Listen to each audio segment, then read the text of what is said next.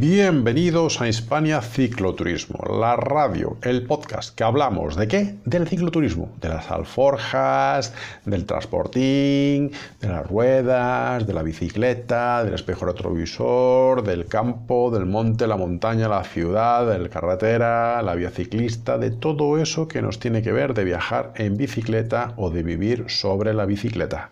Sí, aquí en Hispania Cicloturismo. Y en el día de hoy el título de nuestro podcast es Los utensilios para cocinar. Sí, señor, hoy os voy a decir la lista de utensilios que deberíais de llevar en el caso de llevar cicloturismo tradicional con alforjas. Si lleváis bikepacking, esto hay que reducirlo muchísimo. Pero empezamos ahora con esto.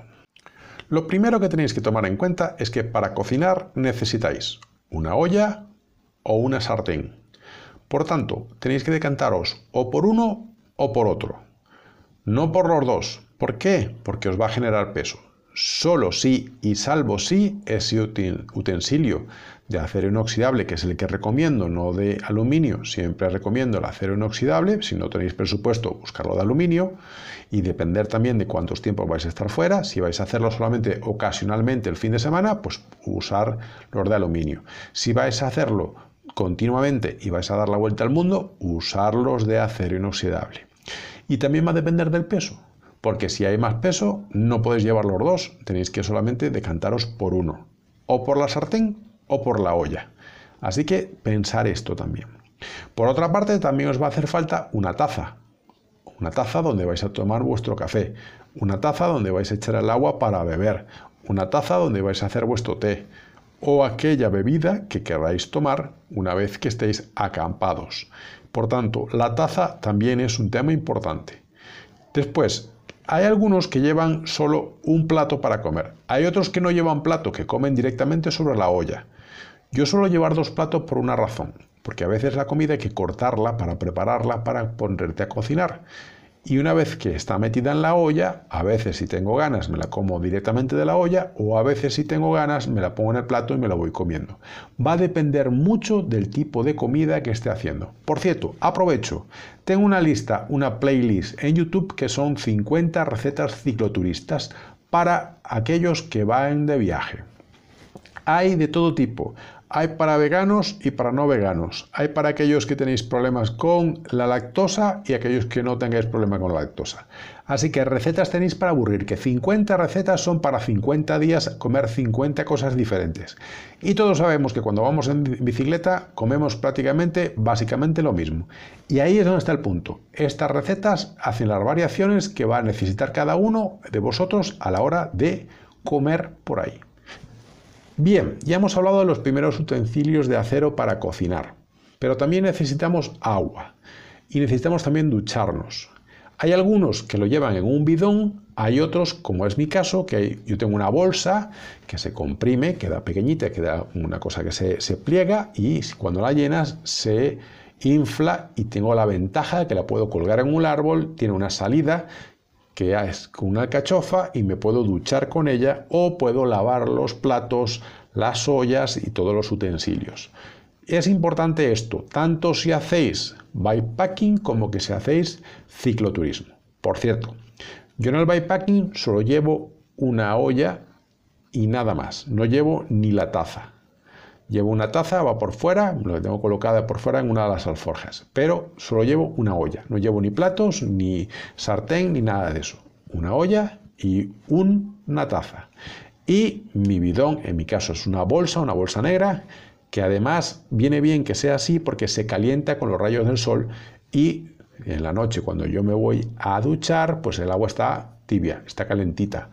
Y si hace un poquito de frío, pues siempre se priema. Si hace un poquito de calor, bueno, es un poquito tal, pero después de ducharte queda fresco y queda como de maravilla. Así que ya sabéis, un bidón o una bolsa para llevar agua. Cubiertos. Yo tengo un cubierto en particular que llevo usando durante muchos años que se abre y tiene todo. Tiene la cuchara, tiene el tenedor y el cuchillo. Se pliega y se vuelve a colocar todo junto. Y además tiene el abridor de botellas por si acaso. ¿Que no tenéis dinero para esto? Pues mira, una cuchara plástica y con una cuchara plástica perfectamente la puedes utilizar.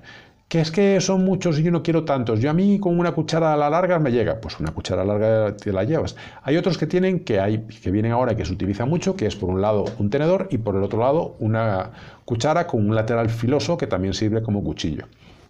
También está muy bien y es una buena opción. Pero eso va a depender mucho de lo que queráis vosotros y de cuánto material queréis llevar.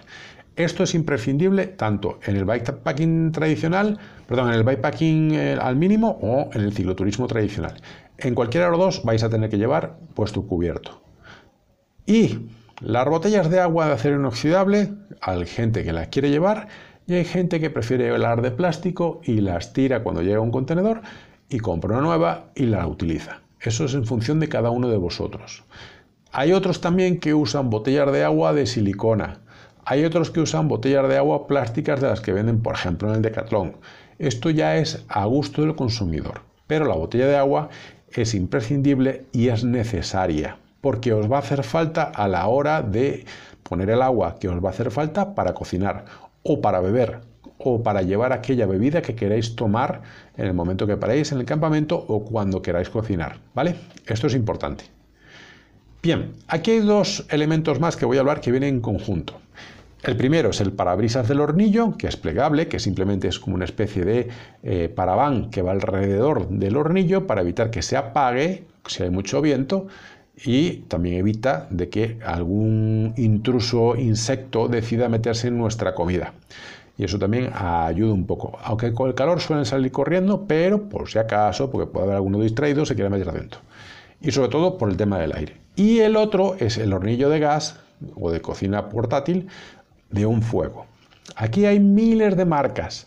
Camping Gas, Primus, eh, MSR. Aquí ya es a gusto del consumidor y del presupuesto que tengáis.